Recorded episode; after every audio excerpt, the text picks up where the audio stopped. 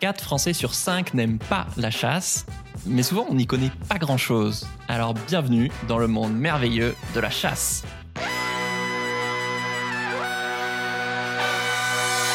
Bienvenue dans Soif de Sens, l'émission des humains qui changent le monde. Chaque semaine, je reçois un invité écolo, féministe ou solidaire pour t'aider dans ta quête de sens. Et aujourd'hui, on accueille Pierre Rigaud pour parler de chasse et de protéger les animaux. Salut Pierre Salut Pierre Oui, c'est faire un jeu de mots, c'est drôle du coup. je suis présente en 10 secondes, tu es naturaliste, donc euh, tu étudies les oiseaux et les mammifères que, que tu as l'air d'adorer. Et, en même temps, tu es lanceur d'alerte car tu informes en détail sur le monde mal connu de la chasse, ce loisir, sport ou tradition selon le point de vue, où on tue des animaux avec une arme, euh, souvent de septembre à février, euh, ce qui te vaut d'ailleurs régulièrement d'être menacé de mort par des chasseurs. On va en parler. Et en préparant l'interview, voilà, j'ai réalisé à quel point euh, enfin, moi, je connaissais pas grand-chose à la chasse. Et quand on chasse pas, bah, le peu de choses qu'on connaît de la chasse, c'est c'est clairement en fait les messages du lobby de la chasse que, que moi en tout cas j'ai intégré euh, sans m'en rendre compte mmh. que c'est utile pour réguler les espèces que ce seraient les premiers écolos de France et que c'est des gens bien quand même parce qu'ils ramassent des déchets. Alors il est grand temps que tu nous fasses découvrir euh, voilà l'envers du décor de, de la chasse tu as notamment écrit le livre Anti-chasse, euh, pas de fusil dans la nature, euh, qui, moi, clairement, euh, m'a mis en PLS. J'avais juste envie ah, C'était pas le but. Hein. mais qui m'a surtout révolté, parce que c'est un peu comme l'élevage industriel ou plein d'autres sujets. En fait, je, me disais que j'allais faire un épisode sur la chasse pour, parce que je me doutais que c'était pas. voilà, je suis plutôt anti-chasse, mais je m'attendais vraiment pas à découvrir voilà, des pratiques aussi, j'allais dire, dark. Mmh voilà, en fait, tu nous fais dedans découvrir euh, horreur sur horreur sur ce monde de la chasse.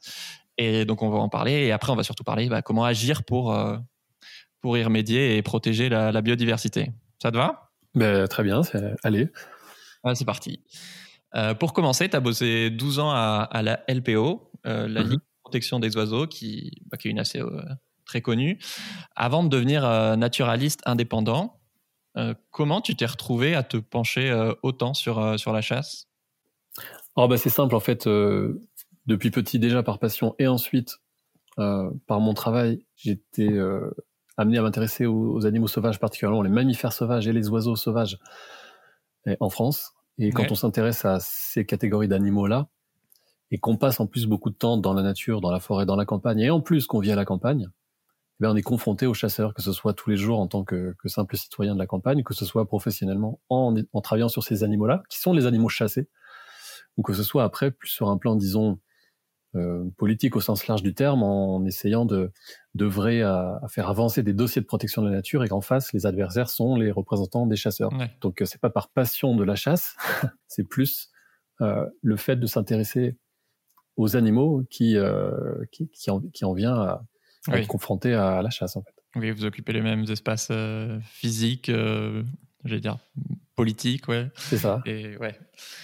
Alors déjà, c'est quoi la chasse? Comment, comment ça se passe une journée de chasse? Est-ce que majoritairement, c'est plutôt un mec seul avec son chien qui veut ramener quelque chose à manger, un peu comme un pêcheur du dimanche?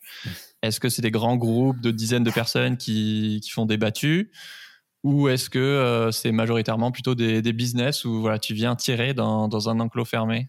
Alors tout ça existe. Alors quand, on demande ça euh, à, quelqu'un, qu'est-ce que la chasse? Si la personne vous répond, attention, il y a des chasses, il faut pas parler de la chasse, j'ai remarqué que le plus souvent, c'était quelqu'un qui allait défendre la chasse. Parce qu'en fait, si on la définit très simplement, la chasse, c'est ce que tout le monde pense que c'est, c'est-à-dire aller tuer des animaux alors avec différents moyens, aller le traquer, puis les tuer. Et c'est majoritairement des animaux sauvages, puisqu'il faut quand même préciser qu'une partie notable des animaux tués à la chasse en France proviennent d'élevages dédiés spécifiquement à la chasse, hein, c'est-à-dire on fait naître des animaux et ensuite on les lâche pour tirer dessus.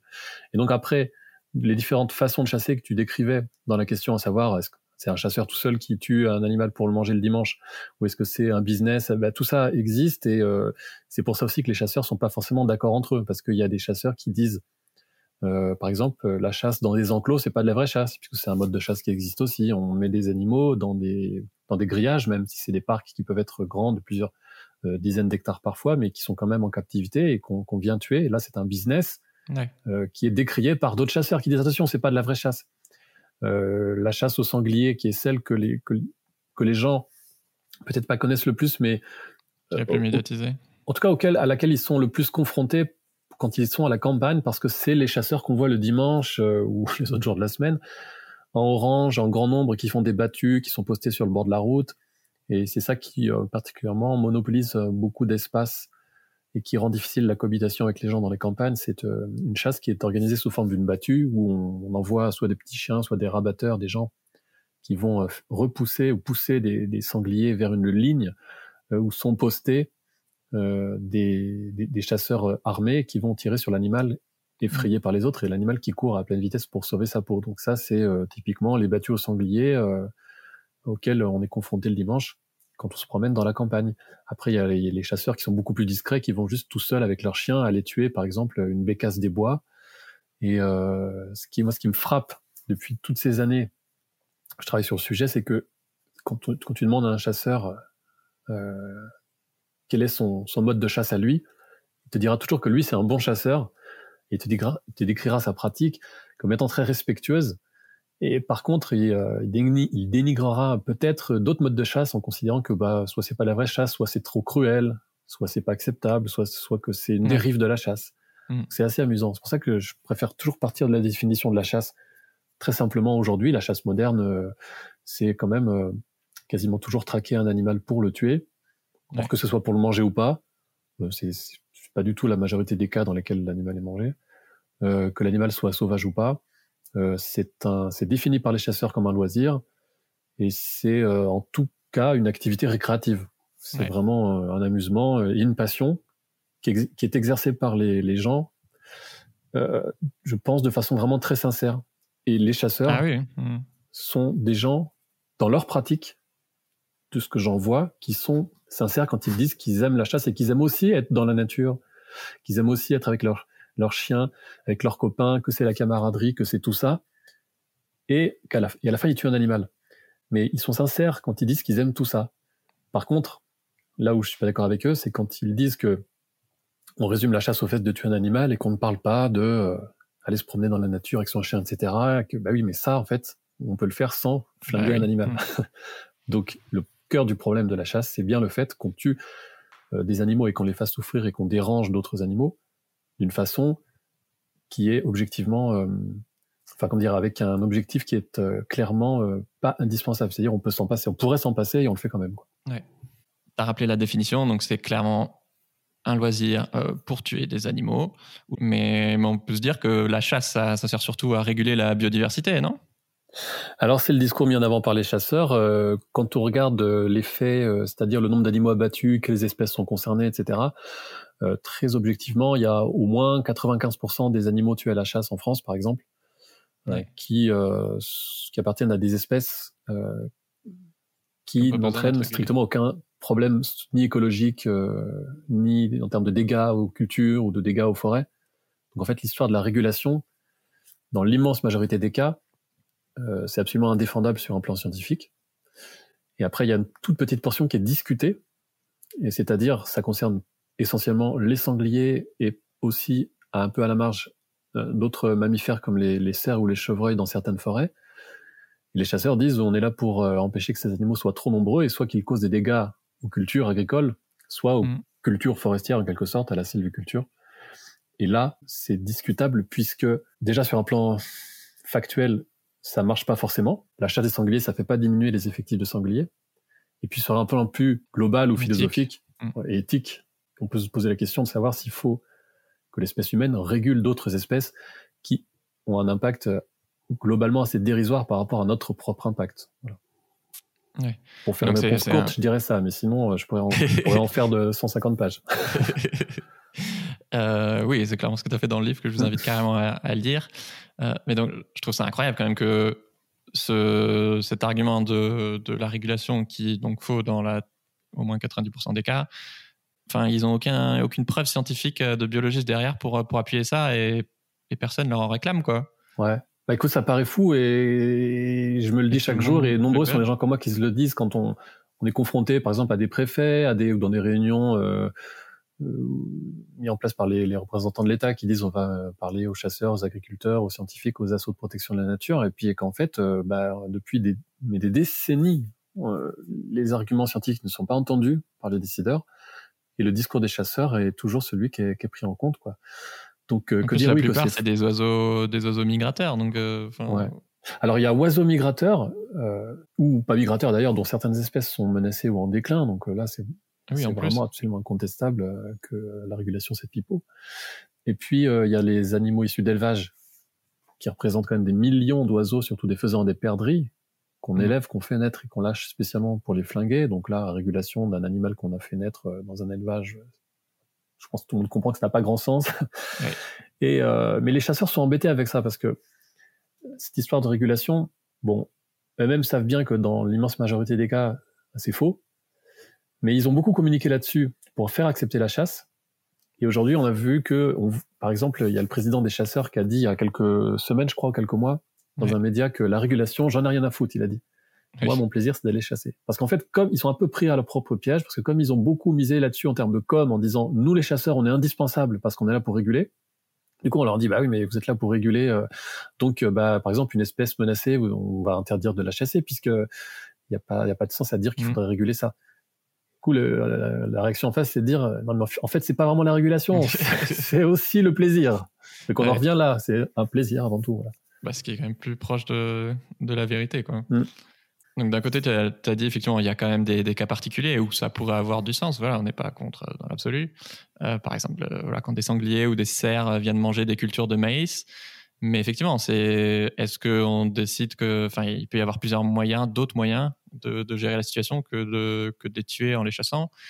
Et tu dis, ouais, est-ce qu'on pourrait pas gérer nos interactions avec ces espèces autrement, par exemple avec des clôtures ou des effarouchements où on fait peur aux animaux et Enfin, il y a tout un rapport à interespèce à imaginer en fait. Absolument. Alors, il y a des choses qui techniquement existent déjà, des petites clôtures qui sont temporaires, hein, qui sont mises euh, autour des champs de maïs euh, le temps où la culture est attractive pour les animaux, juste un petit fil électrique qu'on enlève après. Bon, il y a des choses qui existent, mais euh, résoudre le problème qui se pose de façon très très marginale sur des dégâts aux cultures, ça peut se faire éventuellement par des formes de régulation qui elles-mêmes passent pas forcément par le tir des animaux, et qui lui-même, si jamais on choisit que c'est le, fait de tuer les animaux, ne passe pas forcément par la chasse de loisirs confiée à, des amateurs qui viennent là pour s'amuser. Mmh. J'ai pas envie d'en parler beaucoup plus longtemps parce que c'est un sujet qui est surmédiatisé euh, par les lobbies, dans, enfin, le lobby de la chasse dans les médias, alors que justement ça représente une, infime minorité de, des animaux chassés. Euh, et tu l'as évoqué, apparemment, un animal sur quatre qui est tué à la chasse est né dans un élevage de gibier. Mmh. Donc, évidemment, comme tu l'as dit, si on chassait vraiment pour réguler des animaux, euh, bah, peut-être qu'on en élèverait, on en élèverait pas spécialement pour leur tirer dessus. Euh, chaque année, je crois qu'on élève 14 millions de faisans, 5 millions de perdrix et 1 million de canards exprès pour la chasse. Mm. À quoi ça ressemble euh, ces élevages de gibier? Alors, il faut, dire que ces chiffres-là que, je donne hein, dans le bouquin, depuis, comme la filière, ça évolue assez, assez vite, il y a quand même un petit déclin. Ils ont semble-t-il, un peu diminué, mais on ne connaît pas les chiffres exacts parce que la filière est incapable de, de les donner. Mais c'est ça aussi. Comment est-ce qu'on peut dire qu'on régule quelque chose si on ne sait même pas euh, Voilà, c'est pour l'élevage, mais même ah pour la chasse en soi, comme ça. ils savent même pas combien d'animaux ils abattent. C'est hallucinant. Tout est comme ça. Quand on, dès qu'on creuse dans les chiffres, en essayant d'avoir des chiffres, on se rend compte qu'il y en a très très peu qui sont disponibles. Et les, les, les instances de la chasse, disons elles-mêmes, sont sont incapables de dire combien d'animaux ils tuent pour plein de, dans le cas de plein d'espèces. Et, pardon, je fais une autre parenthèse sur la, sur la régulation. Euh, je me dis, si tu n'es pas expert de la faune, comme 99% euh, des gens, euh, comment tu fais pour savoir en quelques secondes si l'animal sur lequel tu vas tirer, c'est une espèce protégée ou pas, ou une espèce à réguler ou pas quoi? Enfin alors, bah déjà, il y a la liste des espèces chassables, et puis euh, pas chassables, qui se décline par département ou ça. Et donc, si tu es chasseur, euh, tu es censé avoir passé le permis de chasse, qui t'apporte une formation, mais elle est ridicule. Autant le dire, elle est dérisoire. Donc, tu, si tu n'as que le permis de chasse comme base de connaissances en tant que chasseur, tu as euh, une connaissance très très faible de la faune. C'est le cas de beaucoup de chasseurs. Pas de tous. Il y a des passionnés qui connaissent bien la faune, mais je pense qu'ils sont vraiment très minoritaires. Donc déjà mmh. en soi, c'est un problème. Et ensuite, euh, quelle était ta question? C'était oui. Pardon, j'ai fait À quoi ça ressemble les, les élevages de gibier? Ou peut-être qu'effectivement ils ont un peu diminué, mais ça reste quand même des, hmm. des millions, voire des dizaines de millions d'animaux. Ouais, ça ressemble au modèle euh, de l'élevage intensif, par exemple des poules pondeuses ou euh, d'autres élevages intensifs comme ça pour les pour les oiseaux. C'est absolument terrifiant de voir ça. Alors, Donc en batterie. Ouais, en gros, c'est des cages dans lesquelles il y a des faisans, des perdrix qu'on qu'on utilise pour qu'ils pondent des œufs qui sont ensuite mis dans des incubateurs. Et ensuite, les œufs éclosent dans des, dans des hangars sous des lampes chauffantes. Les poussins sont mis dans des hangars. Puis, quand ils grandissent après quelques semaines, on, avant ça, pardon, on leur a mis généralement un petit ustensile sur le bec pour éviter qu'ils s'entretuent entre eux, parce que les conditions de promiscuité sont telles que ces animaux deviennent complètement fous. Et euh, on les met ensuite en caisse, euh, dans des petites caisses en carton, très serrées, compactes, comme des sardines en boîte, sauf qu'ils sont encore vivants. Et on les expédie en camion aux quatre, coins de la France ou à l'étranger, à travers le monde, pour qu'ils soient lâchés et pour que les chasseurs les flinguent. Voilà, voilà à quoi ça ressemble l'industrie de l'élevage des animaux pour la chasse. Et je parle en connaissance de cause parce que j'en ai vu euh, concrètement des dizaines dans tout le pays et c'est toujours basé sur ce même modèle-là qui est en fait le modèle de l'élevage intensif qui s'est développé euh, depuis les années 1970 en France. Mm. Et à la différence de l'élevage intensif, là, euh, euh, on va pas, ils vont pas aller à l'abattoir tout de suite. On a besoin qu'il soit quand même un peu, un peu vif, qu'il y ait un peu entre guillemets de divertissement et que mm. bah, le, faisant, par exemple, il soit quand même un peu vivace et qu'il puisse courir. Quoi. S'il est complètement ultra stressé, qu'il a développé une tumeur, je sais pas quoi, qu'il est à moitié malade, en train de mourir et qu'il fait pas trois pas, bah, c'est pas intéressant pour le chasseur.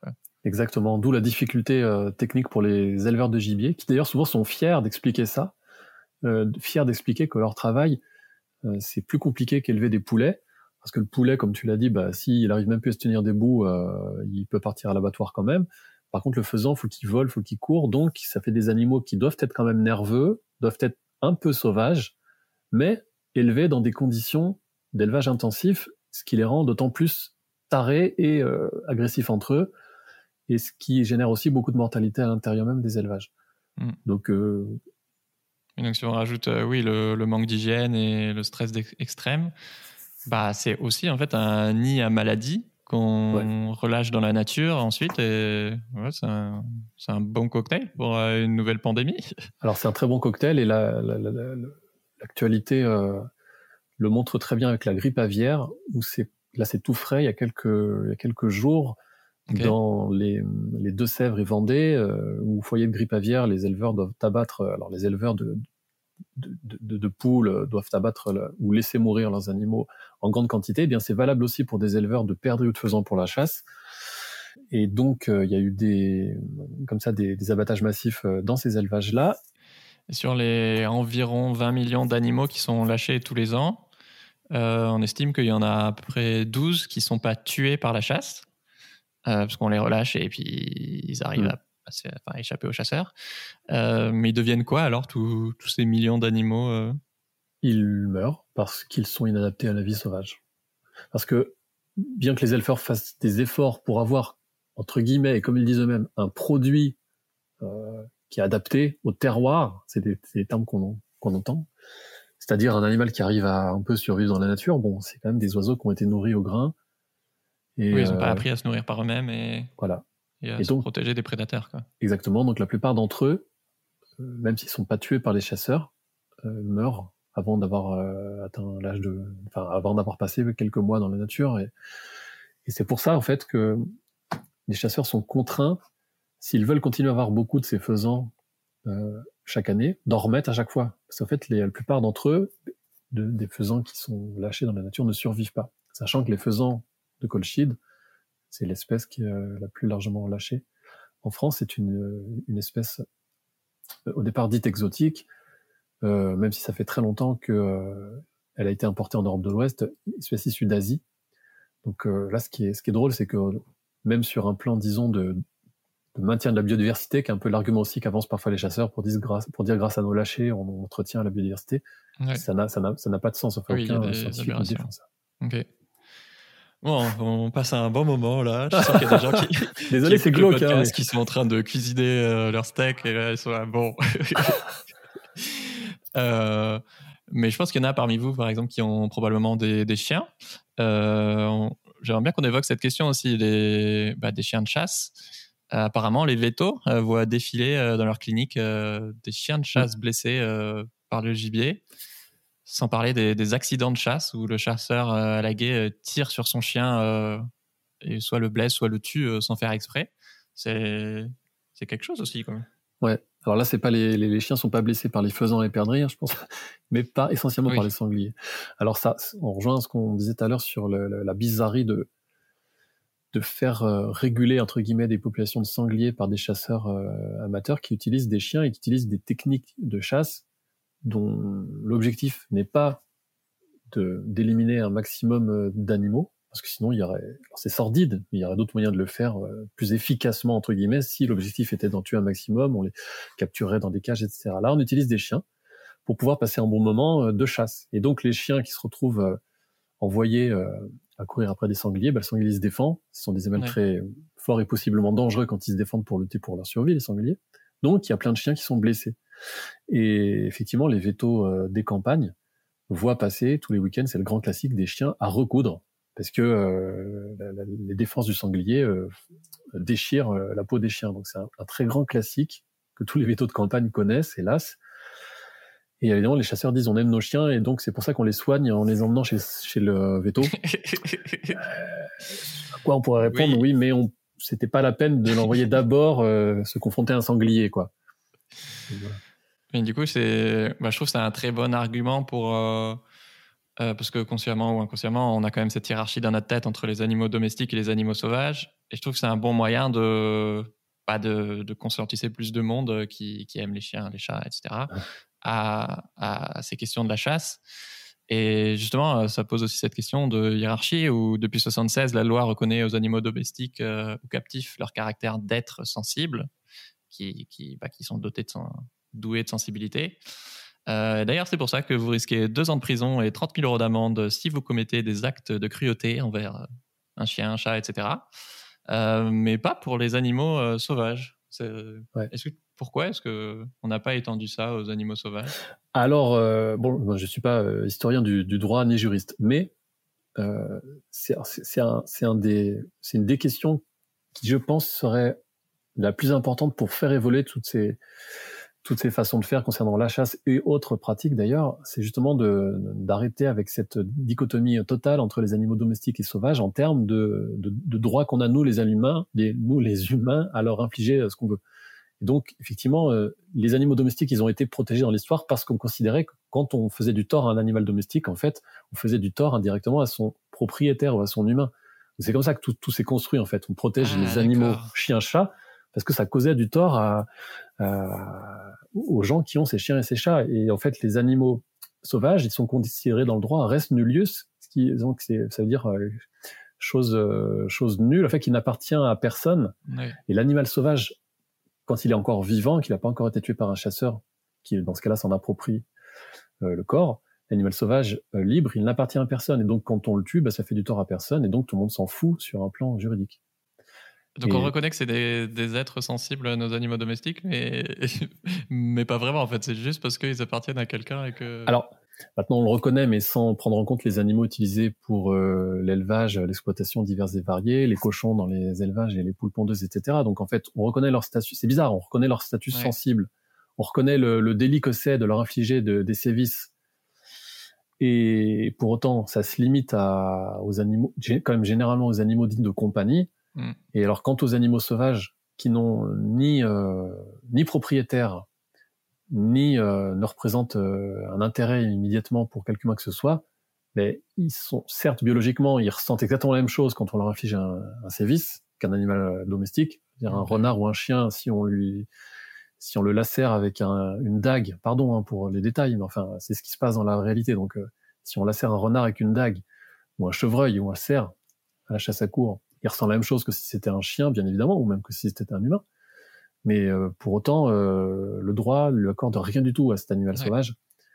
Donc euh, c'est pour ça, que je pense c'est un enjeu de ouais, faire progresser le droit là-dessus. Ah oui, oui, je pense que c'est vraiment, c'est vraiment un enjeu majeur et, et, ça passe d'abord à mon avis par, comme tu le disais, une prise de conscience du fait que ces animaux-là, ben, sauvages, mm. ils ressentent les mêmes, il se passe la même chose dans le corps d'un d'un renard que dans le corps d'un chien quand on lui inflige un sévice. Quoi. Et même côté chasseur, les chasseurs deviennent sourds à cause de la chasse. Enfin, c'est ah oui C'est incroyable. bah, deviennent sourds, tu parles des, du, bruit des coups de fusil.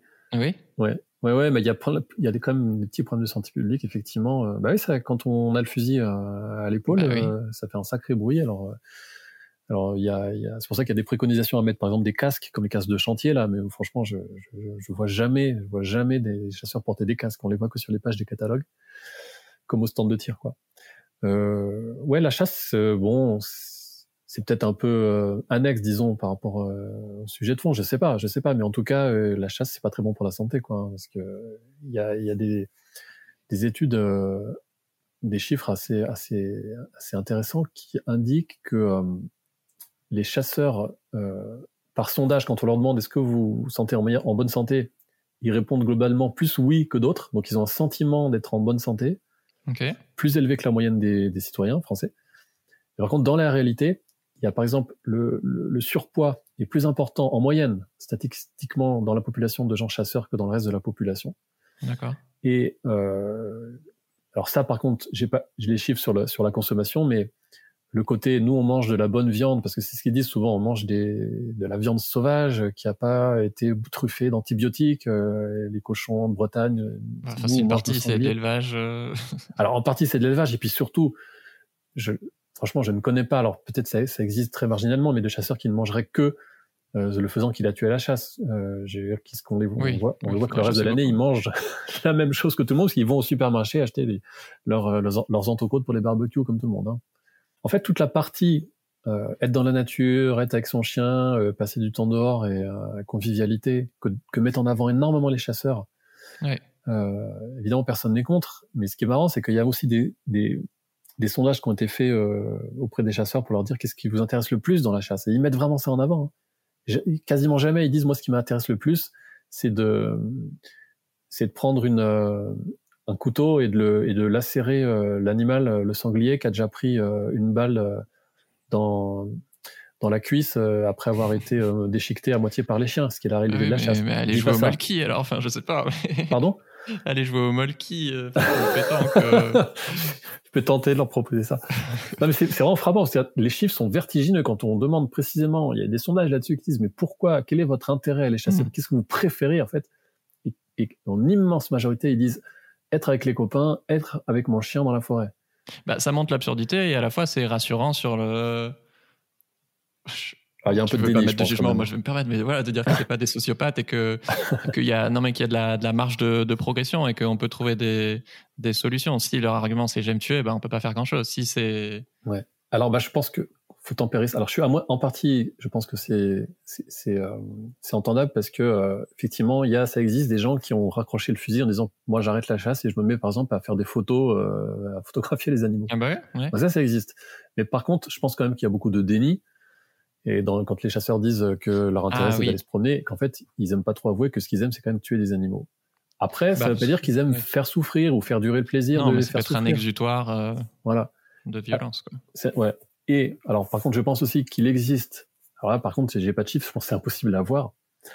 Parmi la population de chasseurs, des gens qui trouvent dans la dans la chasse la possibilité euh, légale d'exercer, pardon, mais des pulsions vraiment, je ne veux pas qualifier ça parce que c'est pas ma compétence, je suis pas psy, mais qui aiment faire souffrir.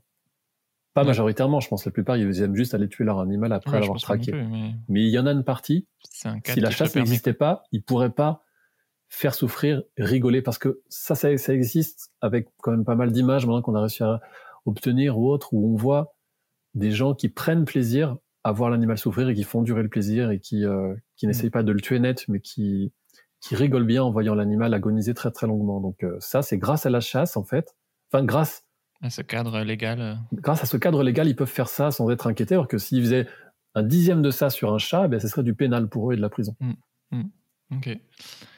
Euh, je voudrais te donner trois arguments fréquents des chasseurs que bah, les gens qui nous écoutent ont peut-être en tête ou qu'on leur adressera.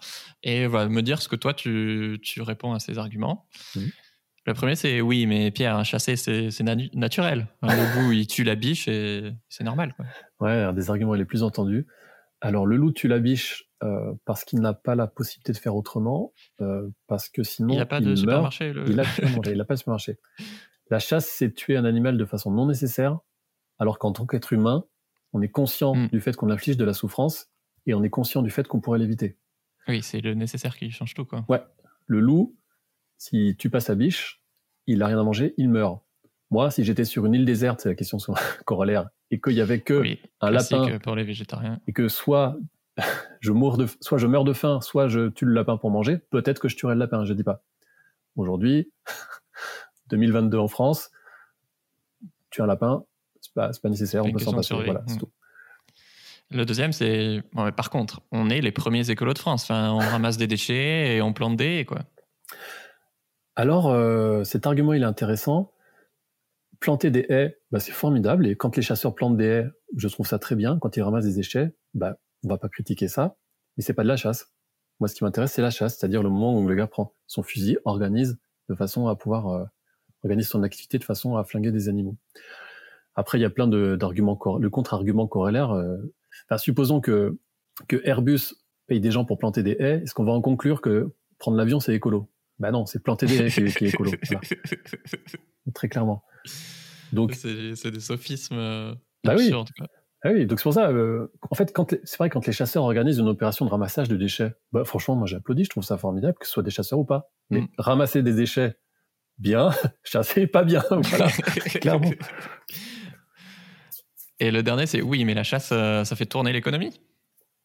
Alors ça fait tourner l'économie, ça a été chiffré justement par un bureau d'études qui a été missionné par la Fédération nationale des chasseurs, qui a montré effectivement qu'il y avait euh, beaucoup d'argent dépensé par les chasseurs, parce qu'il faut dire qu'ils dépensent beaucoup d'argent, donc c'est vraiment des passionnés hein, entre le, fusil, euh, des déplacements en voiture, le mmh. permis de chasse, etc. Donc ils dépensent de la thune, mais en fait euh, la conclusion de ce bureau d'études missionné par la Fédé de chasse, c'est de dire, bah oui, mais les chasseurs, s'ils faisaient pas ça, bah, ils dépenseraient leur argent autrement, ils auraient d'autres activités. Ce qui est le cas quand on voit, quand les gens arrêtent de chasser, bah, ils font autre chose, hein, ils restent pas dans leur canapé à rien faire. Donc, euh, mm. euh, c'est un peu l'argument. l'argument, on va pas... au marchand d'armes. Et... Oui, exactement. C'est, un peu l'argument. Non, on va pas fermer cette, cette, usine de, de mines antipersonnelles parce que ça va mettre des gens au chômage. Quoi. Peut-être faire autre chose que fabriquer des mines antipersonnelles. Quoi. alors, on continue la liste sur euh, vraiment. Enfin, je m'attendais. Moi, je pensais faire un épisode sur la chasse et que ça. Enfin, je m'attendais pas à ce que ce soit tout rose, mais vraiment, enfin, la liste est interminable des, choses euh, vraiment choquantes. Il y a aussi maintenant les accidents de chasse. Et tu racontes t'être retrouvé plusieurs fois nez à nez avec des chasseurs qui ont failli tirer dessus. Euh, tu peux nous raconter? Ouais, alors ça, c'est euh, des choses qui sont vécues par tous les gens qui vivent à la campagne, qui passent beaucoup de temps dans les forêts. Mm. Euh, dans le bouquin, je crois que je, je parle d'un face-à-face particulier avec un, un chasseur à l'arc, parce que eux sont, contrairement aux gars qui sont en, orange, euh, très nombreux au bord des routes, eux, ils sont, ils sont tout seuls, ils sont très silencieux en camouflage dans la forêt, donc on tombe dessus sans prévenir. Ah oui. Euh, voilà, mais, euh, mais ce qui est le cas le plus fréquent, c'est qu'en fait, les, les chasseurs tirent pas en direction des humains plus souvent, mais quand même en étant très très près des gens. Donc ça, c'est des choses qui, qui m'arrivent souvent. De tout un coup, je savais pas qu'avec quelqu'un et j'entends un coup de feu, genre à quelques mètres. Que le type, soit il m'avait pas vu parce que je marchais moi-même silencieusement, soit parce qu'il s'en fout, il tire quand même dans la même direction.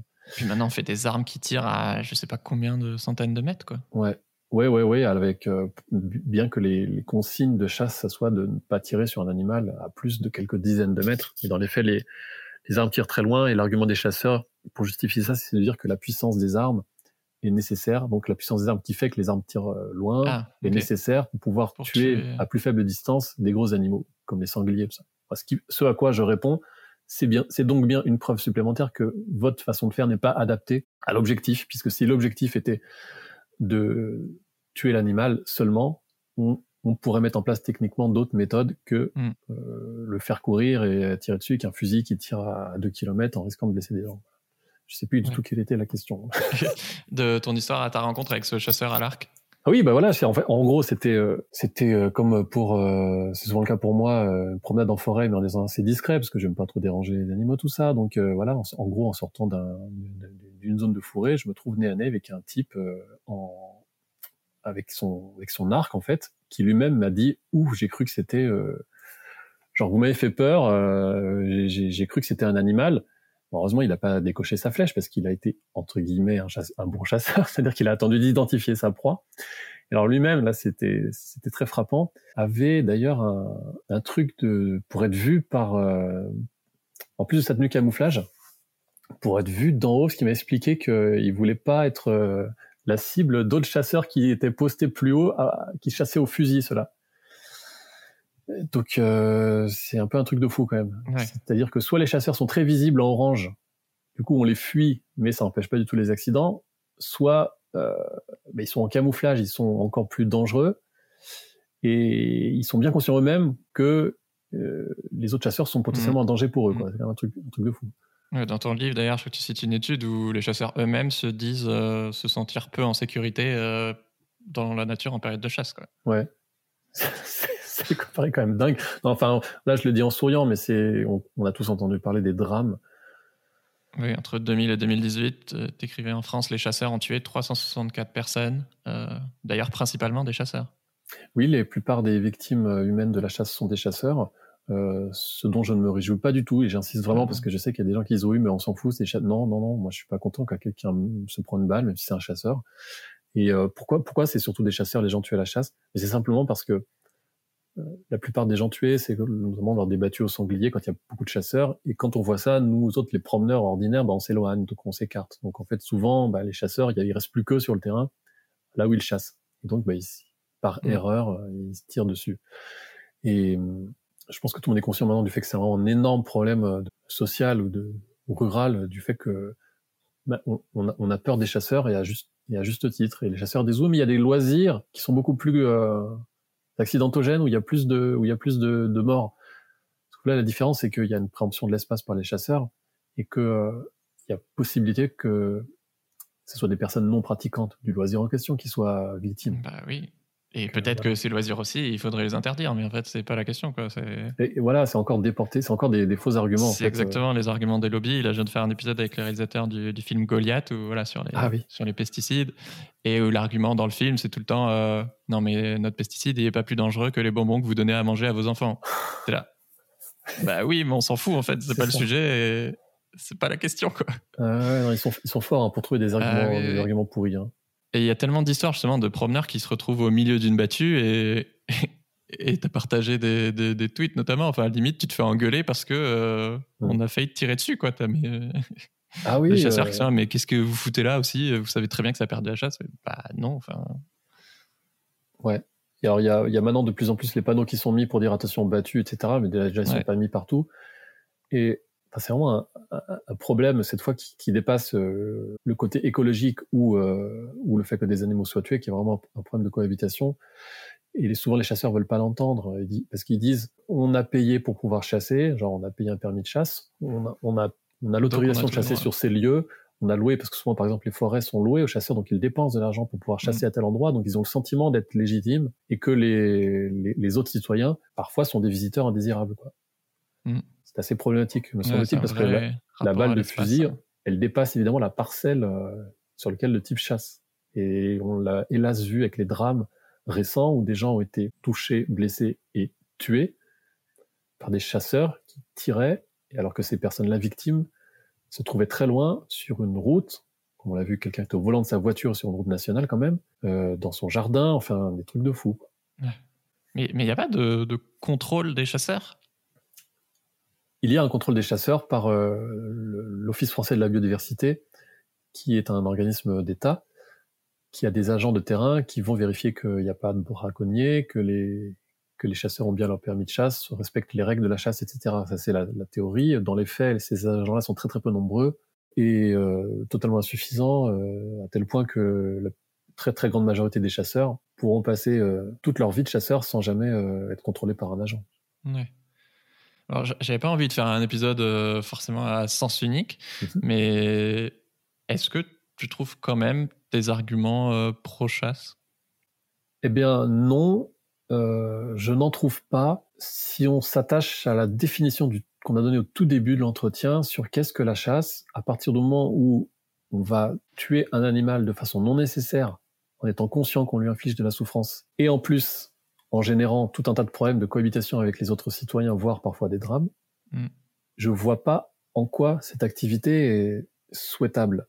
Ça veut pas dire que je dis que les chasseurs sont des, sont des salauds, ça veut pas dire que je dis que les chasseurs sont tous des psychopathes, mais cette activité-là, non, je ne vois pas en quoi elle aurait quelque chose de positif aujourd'hui, et je parle bien de aujourd'hui, je parle pas de il y a 100 000 ans, parce qu'à chaque fois aussi l'argument des chasseurs c'est de dire oui mais la chasse, ça a permis à l'humanité de se développer, oui, oui, non, mais d'accord, d'accord. mais le monde a changé. voilà, le monde a changé. Vous n'avez plus besoin d'aller euh, dans la nature ou la forêt ou la mm. campagne pour aller flinguer à lapin. Vous n'en avez plus besoin, c'est tout. Mm. Petite cerise sur le gâteau, euh, la chasse reçoit énormément de, subventions, je ne savais pas. Et grâce à nos impôts, je pense que c'était des chiffres il y a quelques années, je ne sais pas si c'est encore d'actualité, mais dans les Hauts-de-France et en Auvergne-Rhône-Alpes, mm. la région donnait 1 million d'euros par an aux chasseurs. Et en Occitanie, par exemple, 650 000 euros. Pour faire quoi? Notamment pour faire des interventions éducatives des chasseurs dans les classes d'école. Oui, oui, depuis euh, pas mal d'années, hélas, euh, c'est absolument un scandale, mais euh, les représentants des chasseurs viennent dans les écoles. Alors, alors ils sont subtils. C'est pas le chasseur de base qui, qui, qui vient dans les écoles. C'est des gens souvent qui sont qui viennent des fédérations de chasse, qui sont salariés, qui ont un discours très biodiversité, très animaux, en prenant la place des associations de protection de la nature qui font elles aussi la, la même chose, mais sans la chasse. Et donc, euh, finalement, quand, à ma connaissance, euh, parce que moi, je n'ai pas d'enfants à l'école, mais à ma connaissance de ce que m'ont dit les, les, gens qui avaient des enfants euh, qui ont, qui ont vu ces interventions, les représentants des chasseurs parlent un peu de la chasse, mais ils parlent beaucoup de biodiversité, de, de protection de la nature, et ce qui participe au fait que ensuite les gens disent, mais après mm. tout, c'est des écolos, c'est vrai. Ah oui, mais là, on parle pas de chasse, on parle d'autre chose. Voilà. Ouais. Mm. À la fin du, livre, tu cites euh, euh, des chiffres qui disent qu'il y a de moins en moins de chasseurs. Euh, il y en a longtemps eu un million deux, puis probablement qu'un million, sûrement moins aujourd'hui. vu qu'aujourd'hui la majorité de l'opinion publique est plutôt anti-chasse, on peut se dire que c'est le sens de l'histoire d'interdire la chasse. Et que la question c'est pas tellement si ce sera interdit, mais quand. Est-ce que c'est simpliste pour toi de le présenter comme ça, ou est-ce que c'est à peu près évident que ça va arriver tôt ou tard? Alors, ça me paraît être le, sens de l'histoire. Alors, quand on regarde les courbes de, du nombre de chasseurs, elles baissent depuis très longtemps, mais par contre, elles baissent quand même assez lentement, ce qui fait que si on prolonge la courbe, il va falloir attendre quand même quelques siècles avant d'arriver à zéro. En 5000, on sera enfin, la chasse a été interdite. Donc, il va falloir le faire avant. Et, et là, euh, il me semble que plus les chasseurs se trouvent euh, en désamour par rapport à l'opinion publique, plus ces dernières années, ils s'acharnent, en fait, ils déploient de l'énergie à faire de la communication, à faire du lobbying et à, et à être présent avec toutes sortes de stratégies dans toutes les sphères politiques, à tous les niveaux, dans les communes, dans les régions et dans le, jusque dans le ministère de l'écologie et, bien sûr à l'oreille des différents présidents de la République qui se sont succédés. Donc, euh, pour l'instant, ce qui, est, ce qui me semble pas évident, c'est de justement de, de dire comment comment on pourra, euh, enfin quand est-ce que, pour répondre à ta question, on pourra obtenir une interdiction de la chasse, vu que l'organisation des chasseurs est telle aujourd'hui qu'ils sont vraiment très très bien implantés et qu'en mmh. plus, les représentants politiques euh, en majorité et de tous bords euh, les soutiennent activement. Pas forcément intérêt à se fâcher avec un million d'électeurs. D'une part, et d'autre part, euh, je pense que beaucoup de représentants politiques, même s'ils sont pas chasseurs eux-mêmes, ils ont vraiment une, un, grand manque de, en fait, de culture sur l'écologie et sur les animaux, ce qui fait qu'ils sont un peu d'accord parfois avec les chasseurs. Et je pense qu'il y a, pour certains politiques, une forme de, de, sincérité quand ils disent que, par exemple, les chasseurs sont importants, etc., etc. Mm. Donc il y a à la fois du cynisme euh, et de la stratégie politicienne, mais je pense qu'il y a aussi une forme d'archaïsme de, pensée de la part de beaucoup de, de dirigeants. Mais je pense qu'on on va quand même arriver à un point de bascule politiquement dans quelques années, je l'espère, parce que là, on a vu que dans les dans des derniers sondages, plus généralement sur euh, sur l'écologie ou la cause animale, disons, euh, il y a, je crois qu'il y a quand même une partie vraiment maintenant qui est importante des citoyens qui disent que ces sujets-là vont conditionner leur vote. Euh, est-ce que, est que tu sens que le niveau de connaissance global, il augmente ou c'est juste que les gens, ils veulent, enfin, notamment les jeunes veulent plus protéger les animaux, mais est-ce qu'ils sont au courant de toutes les pratiques euh, que, enfin, je sais pas, j'imagine que la plupart des gens qui écoutent ce podcast, euh, peut-être c'est juste moi, mais moi le premier en tout cas, je connaissais pas, mais vraiment 10% de bah, des pratiques que, tu racontes, quoi. Et déjà de base, oui, ça me semblait pas hyper pertinent la chasse. Euh, je pense que la plupart des gens ignorent effectivement le, détail de comment ça fonctionne la chasse. D'ailleurs, euh, d'où le, boulot que j'essaie de faire euh, sur, sur, les réseaux sociaux. Mais et surtout, tu as l'air d'être assez isolé. Enfin, il n'y a, y a, pas grand monde qui, qui, bah, qui met en avant ces pratiques. quoi. Bah, C'est-à-dire que dans le milieu associatif de protection de la nature en particulier, les gens qui travaillent sur la faune sauvage, comme c'était mon cas, connaissent assez bien ça mais souvent sont un peu. Il y a une forme d'autocensure pour ne pas trop se fâcher justement dans le milieu associatif, pour pas perdre justement des contacts, euh, des soutiens politiques locaux, le, mmh. département et tout. Donc ils s'affichent pas trop anti-chasse. Je crois que les assos sont, sont malines aussi. Elles vont financer des, des assauts de protection de la biodiversité ou... euh, Oui, les, les, assos euh, dont je suis issu, d'ailleurs, protection de la nature, font, font un travail formidable. Donc, euh, simplement, je pense que stratégiquement, souvent, elles, elles ont peur de, de, perdre des financements, de se fâcher, de perdre des, des liens avec des politiques pour mm. faire elles-mêmes des projets qui sont tout à fait louables. Donc, elles sont dans une, dans une situation qui est, qui est délicate et elles n'ont pas mm. du tout de liberté de parole, contrairement à ce qu'elles disent. Alors ça, je l'ai bien vécu de l'intérieur quand tu as un directeur d'assaut qui te dit nous on est libre, on dit ce qu'on veut, non pas du tout. Ils ne disent pas ce qu'ils veulent parce qu'ils s'autocensurent et, et je peux le comprendre. Donc c'est vrai que moi dans ma position, euh, je m'en fous, je dis absolument ce que je veux puisque je dépends de personne. Donc voilà. Et par contre, sur, sur l'évolution des mentalités sur le sujet, certes, je pense que les gens très majoritairement ne connaissent pas dans le détail comment ça fonctionne, la chasse, mais, mais effectivement, il y a quand même une, une évolution, je pense, qui est liée à, à la plus grande sensibilité d'une part pour l'écologie, d'autre part pour la cause animale, parce que la chasse, c'est vraiment à la croisée des deux. Mais je me dis, si, si juste le niveau en connaissance augmente un tout petit peu, ça va s'accélérer tellement vite. Enfin, si Elise Lucet elle fait un cache investigation demain là-dessus, euh, je me dis, euh, ça peut aller. Ah, je suis d'accord. Écoute, euh, c'est mon souhait, enfin, pas spécialement Elise Lucet, mais généralement, je suis consterné de voir qu'à chaque fois qu'on fait des, des, enquêtes ou je fais des choses qui, qui, sont compliquées sur le terrain, on arrive à avoir des images quand même très fortes et qui dénonce des pratiques euh, mm. que personne ne connaît. Et en fait, euh, peu, assez peu de journalistes sont intéressés par ça, donc je le déplore. Et ce qui fait que finalement, bah, au journal télévisé de TF1 de France 2, quand on parle de la chasse, on parle de quoi? Bah, On parle du, du, repas des chasseurs et, de, et du fait qu'ils passent un bon moment, etc. Et toujours les mêmes marronniers, les mêmes clichés. Donc euh, effectivement, là, il y a, là, il y a, pour moi, pour l'instant, depuis quelques années où j'essaie vraiment de médiatiquement de porter ces sujets-là, euh, ça intéresse une partie des médias, mais pour l'instant, il y a plafond de verre. Ouais, bah, D'où euh, l'intérêt des réseaux sociaux ou des médias alternatifs. Euh. Complètement, complètement.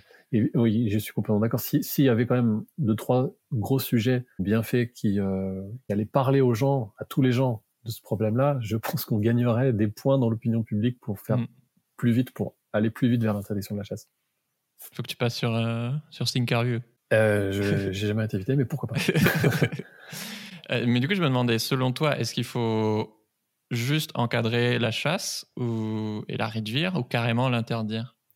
Je pense qu'il faut, comme dans tous les combats euh, militants, écolos, voir euh, différencier d'une part l'horizon, ce vers quoi on veut aller, c'est-à-dire, je pense qu'il faut aller vers l'arrêt, l'interdiction, l'abolition, comme on veut, de la chasse de loisirs. Interdiction, ça fait pas, les gens aiment pas parce qu'on dit bon, on a encore nous interdire, on fait ce qu'on veut, on peut plus rien faire et tout. Donc, je sais pas abolir la, chasse, c'est-à-dire aller vers le fait qu'on ne puisse plus s'amuser à tuer des animaux. C'est ça la chasse. Juste aller vers cette idée toute simple et évidente qu'on ne puisse plus s'amuser à tuer des animaux de façon non nécessaire.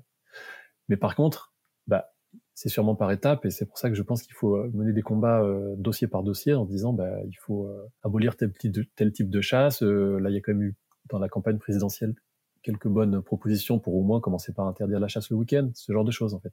Ouais. Et certains types de chasse. Et du coup, tu n'es pas très aimé, c'est peu de le dire, dans le monde de la chasse, mais aussi des éleveurs, des élus et des lobbies. Euh, mm. Parmi 110 exemples, tu as retrouvé un cadavre de renard dégoulinant de sang sur ta voiture. Mm. Tu reçois quasiment tous les jours, toutes les semaines, des menaces de mort sur Internet ou en personne. comment est-ce que les gens qui écoutent ce podcast, ils, peuvent soutenir ton, ton combat? Ah, en, en, partageant les infos que je diffuse, voilà tout mon travail, ça vise à essayer d'informer sur un sujet précis, parce que je suis ni youtubeur euh, généraliste, ni journaliste. Je suis quelqu'un qui euh, s'est emparé d'un sujet sur lequel j'avais des connaissances précises pour essayer de porter ce sujet en fait. Donc, bah, m'aider bah, en partageant en fait, en partageant les infos pour informer, voilà. Après, euh, c'est sûr qu'au quotidien, euh, il y, a le côté financier qui fait qu'il y a des gens qui me soutiennent sur Tipeee euh, qui euh, permettent, euh, me permettent de travailler au quotidien en fait, en filant un euro, deux euros. c'est ce qui me permet de dégager du temps pour aller faire des enquêtes, pour construire des argumentaires, pour produire des vidéos, etc., etc. Mais surtout partager l'info. Ouais. Donc si vous avez, voilà, n'hésitez pas à partager ce podcast avec une personne qui, habite à la campagne, par exemple, ou une personne qui bah, pas forcément connaître grand-chose à, la chasse, ou au contraire être passionné de chasse, n'hésitez pas à lui envoyer pour qu'on avance sur ces sujets-là. Quoi. Est-ce qu'il y a, d'autres moyens d'agir contre la chasse? Euh, Je sais que par exemple, j'ai interviewé euh, Madeleine de, de l'Aspace, donc peut-être racheter des terrains euh, comme, comme l'Aspace pour, protéger les animaux sauvages et créer des, zones réensauvagées ou est-ce que tu penses à, à d'autres choses? Racheter des terrains, alors c'est pas la portée de tout le monde, mais au moins essayer de, commencer par sortir si on a un jardin ou son terrain, de, la chasse en faisant la démarche administrative pour ça. C'est un tout petit peu, petit peu compliqué, plein de gens le font déjà. Il y, a le, y a le côté vraiment politique à tous les niveaux, c'est-à-dire essayer d'influer dans son conseil municipal. Euh, il y a toujours un ou deux, il y a souvent, souvent un ou deux chasseurs qui sont au conseil municipal, essayer d'influer là. Ça joue beaucoup au niveau municipal? Alors les, les maires n'ont pas euh, beaucoup de pouvoir euh, sur la chasse en général, ils en ont sur essentiellement sur euh, les terrains communaux eux-mêmes. Donc, euh, ils peuvent par exemple interdire le piégeage sur euh, les terrains qui appartiennent à la commune, ce genre de choses. Mais rien que le fait, au fait, euh, je pense, hein, de d'arriver à faire porter un autre discours par la commune, ça, ça, peut faire avancer la cause. Il y a des maires qui, par exemple, prennent des des, des résolutions, des positions officielles, mais ça n'a pas de conséquences directes, mais en disant, ben nous, on va arrêter de, de flinguer tel, tels, tels, tels, animaux de telle manière. Donc, et puis politiquement, bah, par le vote, bien entendu. J'apprends rien à personne, mais euh, alors là, euh, dans la dernière campagne électorale, euh, quasiment, quasiment aucun candidat. En fait, seulement deux candidats avaient des mesures un peu engagées pour réduire la chasse. Mmh. Essayer de, en fait, de faire savoir d'une manière ou d'une autre à, à, nos élus ou à nos représentants politiques, de faire savoir que, en tant que citoyen, notre propre vote ou soutien politique sera conditionné par la, position ou l'engagement de, cette personne-là sur la chasse, mais plus généralement sur l'écologie et la cause animale. Je, je, pense que c'est un, des leviers les plus forts. C'est pour ça que j'essaie justement de d'informer et de faire en sorte que que ça soit un peu plus médiatiquement porté toutes ces questions-là. C'est qu'en fait, pour que les, les, représentants politiques soient contraints, soient obligés de se positionner, ouais, soient obligés de se positionner, soient contraints de prendre en compte le fait que les gens, au bout d'un moment, arrêteront de voter pour un tel s'il défend la chasse, par exemple. Ok. Donc là, par exemple, il y a les législatives qui, qui vont arriver. Est-ce que tu sais s'il y a des candidats qui sont plutôt pro-chasse ou plutôt anti-chasse? Alors, déjà, il faut, il faut dire qu'aucun euh, parti euh, classique, à ma connaissance, ne prône l'abolition de la chasse, mais il y en a des plus ou moins euh, engagés pour la réduire. Okay. Alors, aux législatives, je ne sais pas, mais en tout cas, euh, au présidentiel et avant, il y avait, il y a, il y a deux partis qui ont quelques pages de programme sur la chasse pour la réduire drastiquement. C'est Europe Écologie Les Verts et la France Insoumise, enfin l'Union populaire. Le parti animaliste euh, aussi est peut-être encore plus avancé euh, contre la chasse, bah, comme chacun sait, oui, spécifiquement engagé euh, sur les animaux. Et à ma connaissance, tous les autres n'en ont rien à faire. C'est-à-dire, ils parlent pas du sujet, quoi. Ça les concerne pas. Ok. Ou alors, pardon, je te coupe. Ou alors, soit ça les concerne pas, soit ils soutiennent activement les chasseurs, comme c'est le cas euh, de, des Républicains, de, la, de la République en marche. Ok. Est-ce que tu as, as, des anecdotes à nous raconter de, de l'impact qu'a pu avoir ton travail? Ah, alors ça m'arrive que, euh, je sais pas, petite anecdote qui me vient comme ça, c'est qu'on avait euh, diffusé une, euh, une enquête sur un élevage de lièvres pour la chasse dans le sud de la France où la députée du coin, qui, qui habitait vraiment pas loin, euh, m'appelle en disant euh, j'ai découvert ce que vous faisiez, j'ai découvert qu'il y avait ce truc-là près de chez moi, j'ai été choqué, je savais même pas que ça existait et j'ai décidé d'écrire à la ministre de l'écologie. Alors bien sûr, pour lui demander d'interdire ça. Elle m'a dit bien sûr, c'est pas ça qui va faire que ça sera interdit, mais c'est le genre de petites avancées comme ça en fait.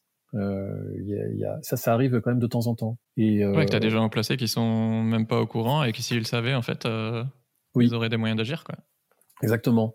Là, j'ai vu que c'est assez récent. Euh, un des plus gros élevages d'animaux pour la chasse euh, dans les Deux-Sèvres et en Vendée euh, a dit publiquement qu'une enquête qu'on avait faite, d'ailleurs avec L214 sur leur élevage précis, avait mis à mal euh, leur élevage. Donc juste euh, montrer des images. Hein.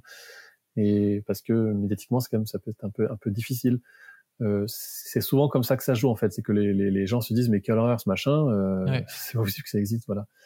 Après, j'ai énormément, j'avoue, de, de retours et je les en remercie de gens qui m'envoient des messages en me disant euh, bah, j'ai appris plein de trucs. Du coup, euh, justement, j'ai essayé de voir mon maire, j'ai essayé de voir le maire lui en parler.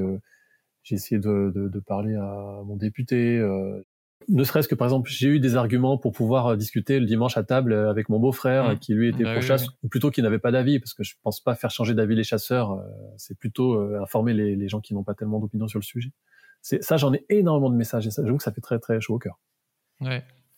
Oui, parce qu'on en a très peu parlé, mais toi, c'est pas ton, c'est pas ton métier en soi d'être lanceur d'alerte. À côté, sur tes réseaux sociaux, normalement, notamment, tu partages énormément de choses sur voilà des, des quiz pour reconnaître des euh, identifier euh, quel animal appartient euh, cette crotte ou quel est ce chant d'oiseau qu'on entend. Et, et, du coup, on sent que tu es un vrai passionné de, bah, d'animaux et de, de, biodiversité. Et, et donc, je trouve ça mm. génial d'être dans les deux extrêmes, quoi, d'être à la fois profondément amoureux de ce vivant et de, de nous contaminer avec, avec ça parce qu'on est déconnecté de, entre guillemets, la nature.